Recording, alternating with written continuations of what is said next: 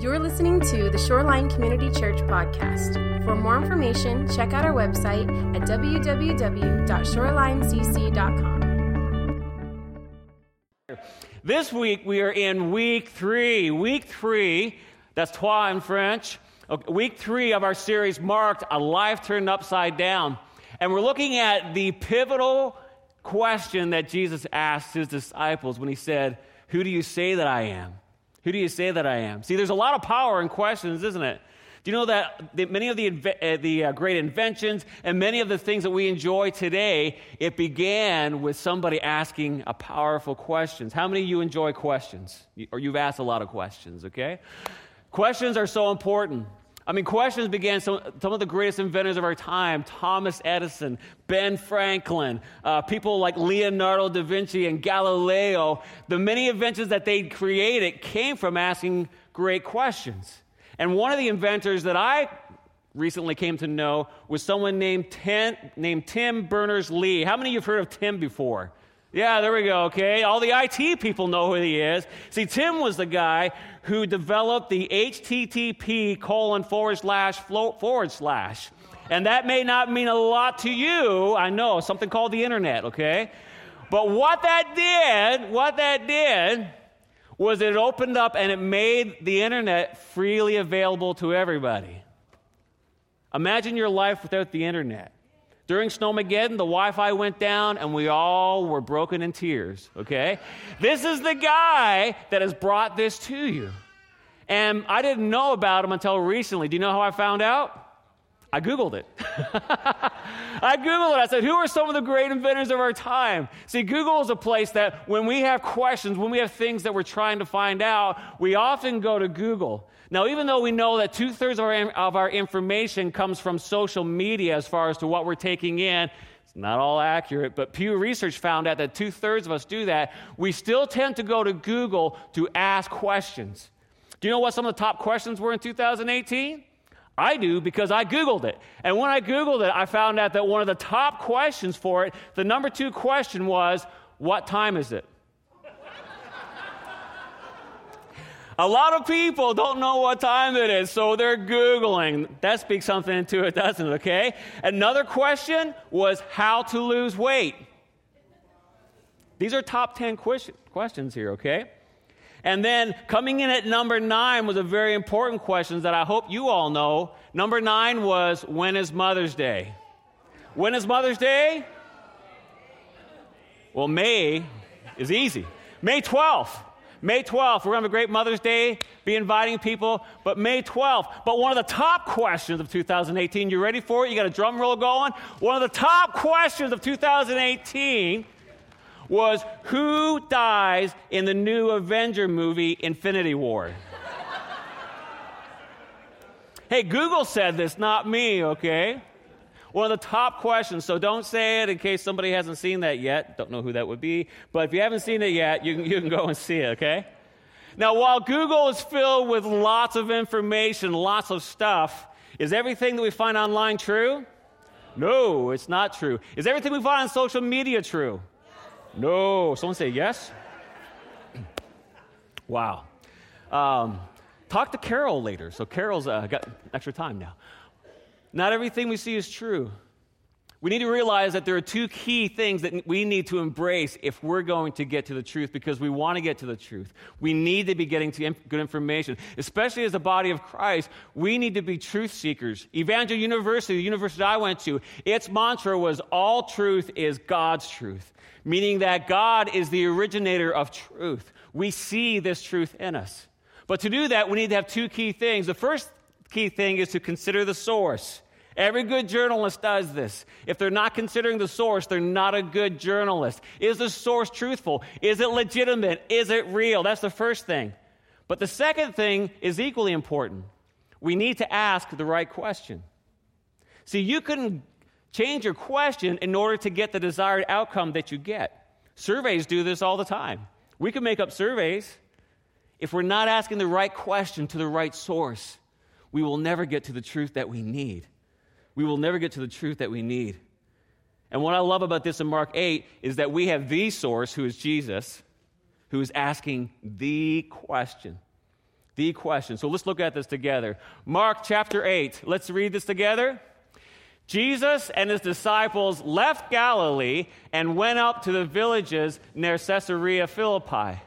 As they were walking along, he asked them, Who do people say I am? Well, they replied, Some say John the Baptist, some say Elijah, and others say you are one of the other prophets. Then he asked them, But who do you say I am? Peter replied, You are the Messiah. But Jesus, not to talk about him. So today we're going to be looking at three key things. Three key things. First of all, we're going to look at the power of a question. Questions are powerful. But this question, it leads us into the power of discipleship. This is our call. The right question, the powerful question, it leads us to discover that power of discipleship. But it ultimately ends us at the power of the answer. The answer that we give is powerful. The powerful question that leads us to the power of discipleship that brings us to the powerful answer. How many are ready to receive that power from the Lord today? Father, we open our hands to you because you've enabled us, because you've called us, and because your love has brought us here to this moment. So, Lord, speak through me. Speak through me today. Let it be your words. Let it be your words. And Lord, may our hearts be a heart that reflects, Lord, speak, Lord, your servants are listening. Is that your prayer? Just pray it. Speak, Lord, your servant is listening. Say it again. Speak, Lord, your servant is listening. And everyone said together, Amen. Amen. So let's start with the power of a question. See, questions are powerful. And the question that comes at this point this is the climax of the Gospel of Mark. This is halftime, and Jesus comes in with this powerful questions. And he asks, he said, who do we say that Jesus is? See, this is the most powerful question before us. How we answer this question of who Jesus is to us, who is he, determines so much about us. One of my favorite authors, A.W. Tozer, said it this way. He said, The most important fact about any person is not what they at any given time may say or what they may do, but what they in their deep heart conceive God to be like. Conceive God to be like. A.W. Tozer, in his landmark book, Knowledge of the Holy, goes on to say that if you could find out what is in the heart of a person, what they believe about God, you can predict their future. What we believe about God, it leads us, it guides us, and it says so much about what is ahead of us. This is the question. And this is what Jesus is trying to get out. He's trying to get out what's in our heart. And he uses a question to draw out because there's power in asking the right question. There's power in asking the right question. See, questions are powerful tools. Michael Hyatt says it this way he says that a good question, they can ignite hope and lead to new insight. When you have the right question, when you're asking it powerfully, it can bring hope to your life and it can bring the insight that we need. But unfortunately, we often fall in the trap of asking wrong questions. How many of you have ever asked a question and you wish you could pull it back? Right? Does this make me look fat? Have you ever asked that question? That's an awkward moment. Am I losing my hair? We ask all these questions about us that can lead us down. See, we need to be careful because wrong questions, they, they can destroy hope and they can keep us stuck in bad assumptions. Because every wrong question is backed with a wrong assumption that we have. See, when we're going through a difficult time, like we're being turned down for a job or something that just, it can be catastrophic to us. We're tempted to ask the question of, why does this happen to me? What's wrong with me? Why am I going through this? Have you ever asked yourself those questions? See, the problem with those questions is it's backed with this bad assumption. There's often a wrong assumption. One theologian said it this way He said, As soon as we ask these questions, our brains go to work serving up answers. It's almost automatic. The answers have a way of reinforcing the assumptions that are behind the question. For example, if you ask what's wrong with me, you're assuming there is something wrong with you. And your mind immediately begins proposing possible answers. Have you experienced that? You start asking these questions. And the mind is made to engage in that. The mind is saying, You want answers? I can bring answers to you. Here's the problem you're too young, you're too old, you're too experienced, you're inexperienced. Have you ever experienced that? See, the mind, it can come into that. It can say you're too passive, you're, you're too assertive, you're too this, you're too that. It's almost like a feeding frenzy on Shark Week. You start asking these questions, the answers arrive. And I think sometimes we ask these questions because we want a good answer to come at it. Are you too young? No, you're not too young. Are you too old? No, you're not too young. But unfortunately, our mind doesn't operate that way. And the sharks begin to circle. The sharks begin to circle and they come in. See, our brains can give answers, but the problem is they're not always the right answers, the truth, because they're backed by a wrong assumption that comes from the wrong questions. See, wrong questions will always produce the wrong answers. That's why asking the right questions are so important. And this is what Jesus was known for. Jesus was known as the ultimate question asker. And I would say this many of my professors, my mentors, people in my life who've done so much to lead me, they were amazing at asking these powerful questions. Can you think of a powerful question that maybe someone in your life has asked you and it changed your life forever? See, right questions, they bring hope and they bring healing because they get right to the heart of the, of the matter. See, when the disciples were struggling, Jesus didn't look at the disciples and go, Why did I pick you? What was I thinking of that day? Aren't you so glad Jesus didn't ask that question about us? Why did I pick Dwayne? Look what he did. That's not what I told him to do. See, Jesus asked the questions of his disciples when they were struggling. He would ask them questions like, Why are you so afraid? Why do you have so little faith? See, Jesus gets right to the core of it. And this is the power of a good question, of the right question, because questions can invite you into this conversation.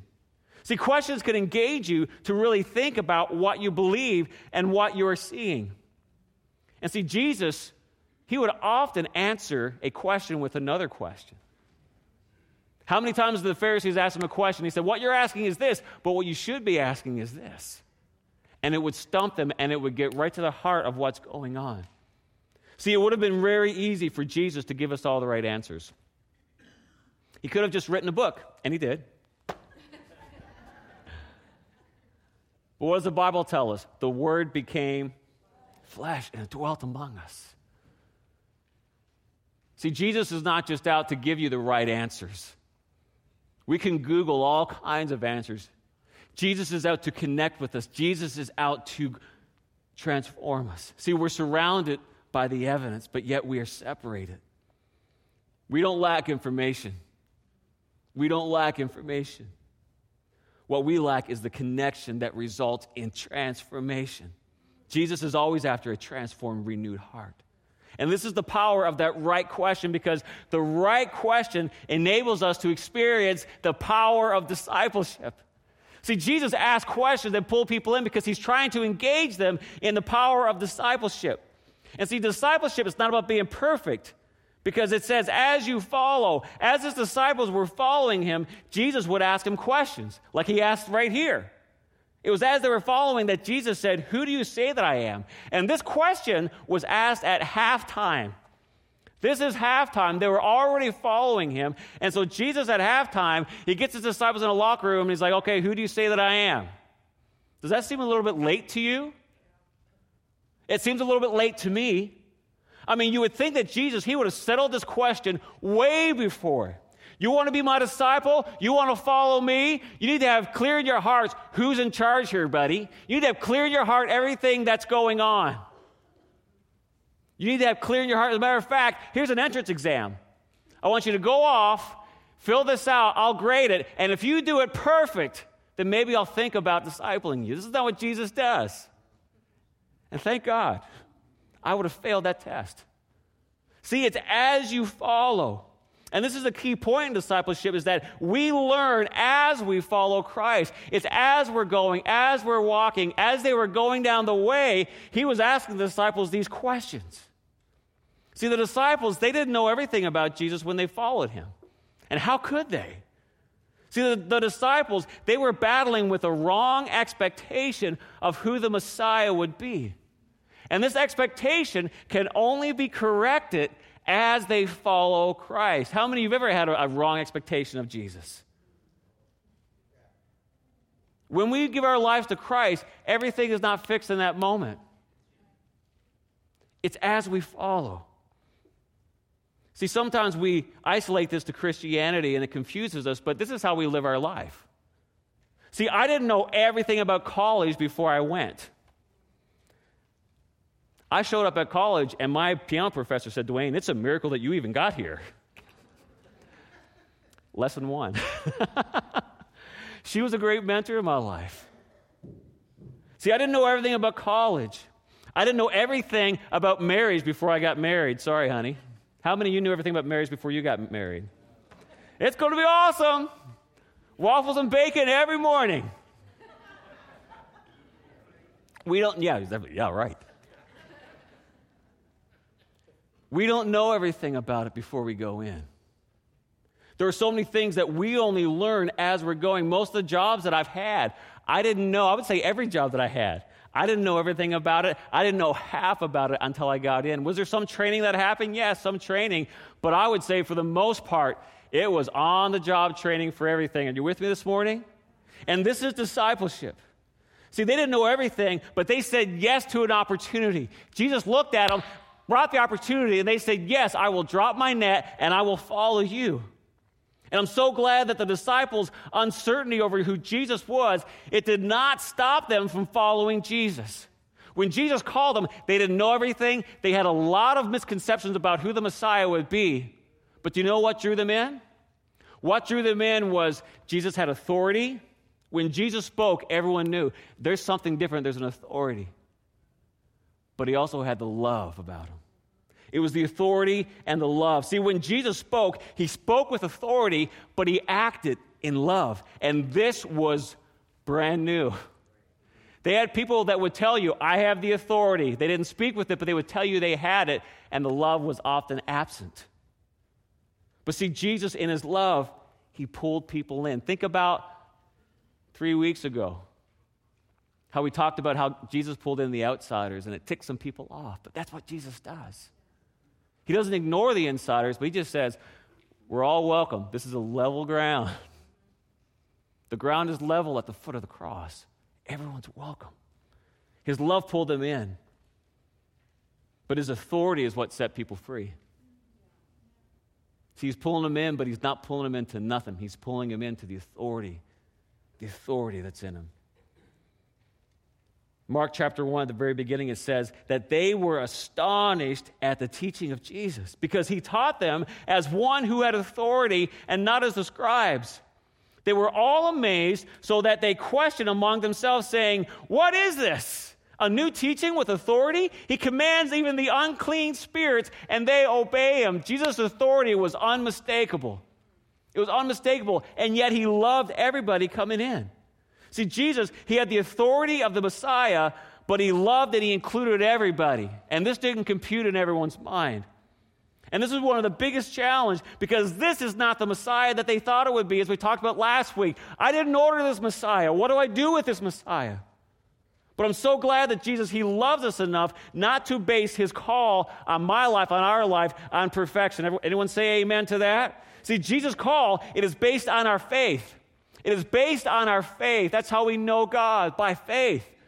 But there's a risk that comes with faith because a faith is not prove it and I will follow.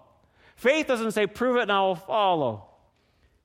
Peter didn't say, put a board in front of me to kind of inch out on and then I'll walk on the water. Faith says, you tell me to do it, Jesus, I am in. And this was a big obstacle, especially to the Pharisees. See, the Pharisees, they were constantly looking for a miracle, but they were looking for the miracles to test him. This is why Jesus said, I'm not going to do your miracles. I'm not going to jump through your hoops. I'm not going to put on a show for you. And this is why the disciples struggled but they still followed. Do you see the difference? The Pharisees struggled and they wouldn't follow him. The disciples struggled, but they followed him. They said, There's an authority, there's a love, there's something going on here. I know it, I know it. Because, see, it's amazing to see what Jesus can do with a little faith. Remember what Jesus said to Peter? Why is your faith so weak? Why do you have so little faith? That was not an insult. He's saying there's some faith there. He was saying to Peter, Watch what I can do to strengthen your faith. Watch what I can do in your life. Do you know how much faith you need to move a mountain? A mustard seed. This little tiny seed that you can barely see. And he's saying, if you have the faith of a mustard seed, you can say to the mountain, Be moved, and it'll be cast into the sea. This is what we're talking about this faith. And it's a perfecting faith that Jesus is, inviting us into. He's saying, I can perfect your faith. Walk with me. It's a perfecting process. See, his work is being perfected in our lives. It's on the job training. And we need to realize that. We need to step in and say, if you call me, I'm going to go because I know you're with me. I'm going to take courage. And I'm no longer a slave to fear. I'm a child of the God, and I'm walking with you. That's all I need. So at halftime, halfway in, Jesus throws down this question and says, Who do you say that I am? and drops the mic. The big question. And this is the pivotal moment in discipleship. And I would say, even for us, for all of us, this is the pivotal moment in all of our lives. Who do we say that Jesus is? Because we often assume it. We often assume what we think it is. And so, Jesus, he's throwing it down. He's saying, Who do you say that I am? And he asks it in a series of two questions because Jesus is really smart. And he begins with this big group known as they. You know who they are, right? Because they know everything and they say it all and they can justify anything going on in our lives. So he starts with they. See, they is a lot easier question to answer, isn't it? Right? So if, if you feel like you're backed in a corner, if you can say, well, they did this, or they told me to do this, or they believe this, there's no accountability in that. And so Jesus is pulling out, he's harvesting everything that's in the heart. And he's saying, Who do they say that I am? Much easier question. And so what they say is, to them, here's what they're saying about you. He's essentially saying that to them, Jesus, you don't fit their mold. So they begin to put all their theories together. So, because Jesus didn't fit the mold, they go through these theories and they say, well, some say that you're like Elijah. See, Elijah was taken in bodily form away. So some say, well, maybe Elijah's come back and now he's here to help us and to rescue us. Maybe that's it because Jesus doesn't fit our mold of who the Messiah will be. To some, they say he is John the Baptist. Remember John the Baptist? Well, John the Baptist had previously been beheaded and killed, but maybe this is just a reincarnation that Jesus is coming back as John the Baptist. Or maybe he's a great prophet. Matter of fact, maybe he's the greatest prophet of all time in Israel, and they had a high image of who a prophet would be. These are good things to them. But all of these are wrong. And that's the problem with they, because they are normally wrong. Have you done this? Someone said, well, they say, and then you say, well, who's they? Who are you talking about? What's going on here? See, they are normally wrong because they are used to kings and prophets. They were hoping for a militant king who would come in and destroy. They wanted a Messiah that would come in and do everything that they wanted, everything they hoped for, everything they dreamed for, everything that they prayed about. And I think one of the biggest problems is that this group called they, who were looking for the Messiah, they were used to much more mystery in their life. They were used to more mystery as it related to God. So when things didn't make sense, when things weren't there for them, they could say, well, that's just God. And the mystery kind of helped them move in and out of that. But now, a big, big God is coming down, becoming flesh, and being among us, and inviting us to an accountable relationship. And that's scary. See, we can play games when it's all out here. But when Jesus walks in and says, I'm calling you to follow me, my hands are real. I'm the Son of the living God. That's scary for us because that brings accountability. That's Jesus standing before us, and we hear him and we know him. And this was too much for them. This was too much for them. And this is upside down to them because God is bigger than I can imagine, more than I can explain, more than I can hold, and He wants to live inside of me. Think about that. This is too big. And then Jesus gets real personal and he asks, Who do you say that I am? This was the second question. So that's all them. Now, who do you say that I am? And this answer, it requires ownership. There's no more they. They have left the room. Who do you say that I am? This is a question of ownership. This is a question of accountability. This is a question where the eyes of Jesus are looking right into your very soul. The same eyes that called Matthew, the same eyes that called Peter. See, this is a call to action. And Jesus, he's asking for judgment at half point. Who am I? Who am I to you? It's in the midst of the journey, not at the end of it when all the questions are answered, when all the proof is finally in hand. He's saying, Who do you say that I am? See, this is what faith is. I love how one theologian says it this way He says, Faith is a judgment about Jesus and a willingness to act on the judgment in the face of all other possible judgments. Did you catch that? Faith is a judgment about Jesus and a willingness to act on that judgment.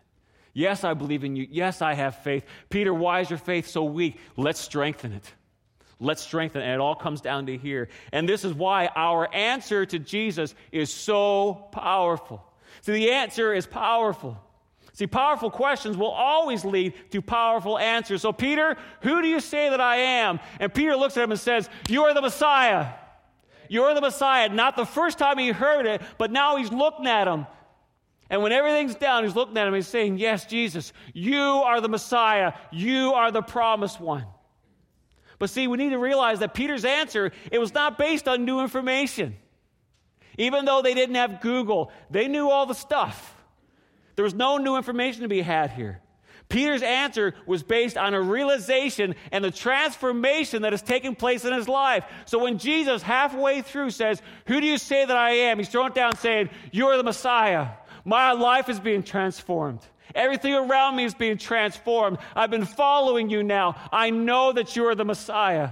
I know how you love me. I know how you've called me. I know the authority that is in your voice, that even in the middle of a storm, you are there. You are the Messiah. I know that.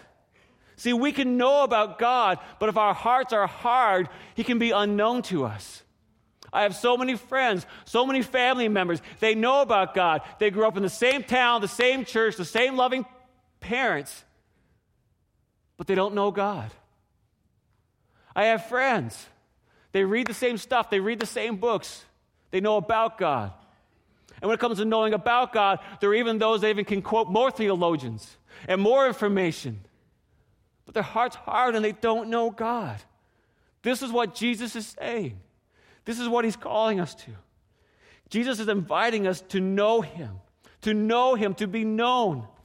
He's inviting us to experience the presence of God that changes us, that transforms us, that renews us. And this can be scary. See, when Peter was saying that, there was a lot going on in his life. Jesus is saying, Are you ready? Are you ready? See, the previous half of Mark you'll often see, as he said in this passage, now go and, tell, go and tell no one. You're like, why would you not want to tell anybody? What Jesus is saying is, there's so much confusion, you're not even certain who I am. There's faith there, there's things coming out, you're not even certain. So the whole first half is this whole discovery. He heals people, don't tell anybody. He restores people, don't tell anybody. Pharisees are asking for these miracles. He's saying, I'm not going to do it. You don't know who I am. And now he raises this pivotal, draws this line in the sand, and he starts his way to Jerusalem. And he says, Now we're going to start telling everybody. You know who I am? We're going to start to move. This is the power in an answer that he's giving now. See, Peter's answer, it revealed the presence of God in his life. And because of Peter, so much in the book of Mark, he leaves out so many of the things that I would have been like, man, Jesus said this about me. Jesus said this about me. Look what happened. I walked on water. All these things he left out. I want us to go to the book of Matthew to see what Jesus said after this. Because in the book of Matthew, after Peter said, You are the Messiah, the Son of the living God, here's what Jesus said, and he records it in Matthew 16. Jesus replied, You are blessed Simon, son of Jonah, he's talking to Peter, because my Father in heaven has revealed this to you. He's saying, Peter, you have heard from God. You did not learn this from any human being. Now I say to you that you are Peter, which means rock, and upon this rock I will build my church, my family, my initiative, my kingdom, and the powers of hell will not conquer it. And I will give you the keys of the kingdom of heaven. And whatever you forbid, you, Peter, on earth, will be forbidden in heaven, and whatever you permit on earth will be permitted in heaven. Wow. One question Who do you say that I am? And then Jesus, he pours it all out. You know. And he starts off by saying, You know what? No person has told you this. His answer, that answer, you are the Messiah, he's saying, No other person. This was not man's answer. See, a lot of times we lean into man's answer, to human's answer. To whoever the woman is next to, whoever the man is next to us. Whatever's on Facebook, whatever's there, it changes us instead of us changing it. So many times, social media becomes a disciple maker instead of us being disciple makers that God's called us to. He's saying, you don't watch other people, you don't follow they. Because they will lead you wrong, they will lead you astray. And even ourselves, sometimes we can lead ourselves astray. The voice in our own heads is so strong that it drowns out the voice that God's trying to say to us. Now, God can drown anything out, but He chooses us the opportunity to choose Him and to walk with Him. And this is what He's saying to Peter. He's saying, God has revealed this to you, and you have heard. See, Proverbs 9 says, The fear of the Lord, the awe, the wonder, the mystery of God is the beginning of all wisdom. This is where wisdom comes from. It's not just information, but it's saying, You are my God, and I will serve you. And then Jesus goes on to build on the confession. He says, You will have all power. The powers of hell will not conquer it. Think about that. In this one question, you say on the Messiah, you're being transformed, Peter. You're the rock I'm going to build on, and the powers of hell will not conquer it. And then he says, All authority. Think about that. This is not your mom or your dad or your uncle or your boss saying all authority. This is the Almighty God, creator of the universe. Do you see the relationship that Jesus is inviting us into, that transformation? He said it after the realization of, yes, you're the Messiah. That bowing of heart. And he said it to him, recognizing he's not going to be perfect. Did Peter make mistakes after this? He sure did. Have you made mistakes since you've given your life to Christ? I have. But he's saying, now you're following me. You know who I am. You're tasting and you're seeing that the Lord is good. You're pulling it in. And all power and authority, I'm going to start flowing through you. This wasn't a credit card with an unending limit that Jesus was handing off to Peter. He's saying, Look, I am in you. I have no limit. And I'm going to guide you. I'm going to transform you. I'm going to speak through you. You will see power like you've never seen. You will see authority that you've never seen. And even later, towards the end, he's saying, Now you're going to go out and do greater things than me. And it's all in the midst of a struggling servant trying to follow and figure out who Jesus is. In the middle of all this, I know you don't know it all. I know you're discovering it, but I'm walking with you. Wouldn't you love somebody to treat you that way? The first time you blow it, you're not fired. The first time you, you blow it, they're not writing you off as a bad son, as a bad daughter to saying, Rise and walk. Do you know who I am?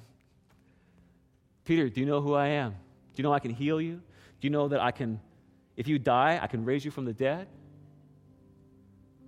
If you don't have any food, I can make food so you have baskets and baskets left over. We get so caught up worrying about food, worrying about what we're going to eat, what we're going to drink, all these things. And Jesus is saying, Do you know who I am? Do you know the power and the authority that's going to come as you surrender to me? But it requires us realizing who He is, following Him, step by step, day by day, recognizing it. At every course of our life, when you hit a storm, Jesus is asking you, Do you know who I am? When you get turned down for a job, Jesus is going to say, Do you know who I am? When you get a bad answer from a doctor, Jesus is saying, Do you know who I am? When your kids are falling away, Jesus is saying, Do you know who I am? And he starts with us because he's saying, I want to change you first. Because he wants to flow through us. He's saying to Shoreline Community Church, Shoreline Community Church, do you know who I am? Who do you say that I am? Because how you answer is going to predict your future. He's saying to your marriage, he's saying to everything, do you know who I am? Amen. Would you stand with me this morning? Jesus, open our eyes so that we would see who you are. We need to know who you are. Lord, we can write it on a page, we can tweet it, we can put it all over social media who you are, but sometimes our life does not reflect someone who knows who you are. Lord, reveal that to us today. Help us to walk in that power, in that transformation that comes only by knowing you, only walking in you. That when we fall down, we look to the hand of our Savior, picking us up, and we get up and we keep going, we keep walking.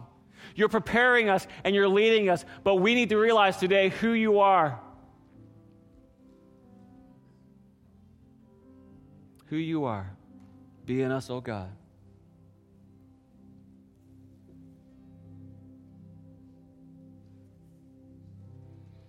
As you're just processing today, I want you to just take a holy moment and just ask yourself, who do I say that Jesus is? And don't, don't look for the Sunday school answer or, or anything else, but if someone were to look at my life, Jesus, how would they describe you in my life? And this is not a word of condemnation, this is a word of transformation. Because when I go to the great physician, he looks at me and says, All right, Dwayne, we're cutting this out today. We're going to bring healing. I'm going to pour it in. I'm going to strengthen it. I'm going to take your weak legs and I'm going to strengthen it. So ask Jesus, reveal to me, Lord, what you would do in me. Reveal to me, Lord. And then what is your answer to God? Do you desire to walk in the power? Do you desire to walk in the authority? If He's in you, that's what's trying to come through. Where are the areas of your life that God is calling you that you're saying, God, I need your power and your authority here? I need it in this relationship. I need it in my workplace. I need it in my family. I need it in my marriage. Amen? And then as the worship team sings, I'm going to invite you to step out. If Peter can step out of a boat into a store, we can step out because we need to talk. We don't live our faith in our head, we live our faith in our hands. Let's walk it out. There's communion.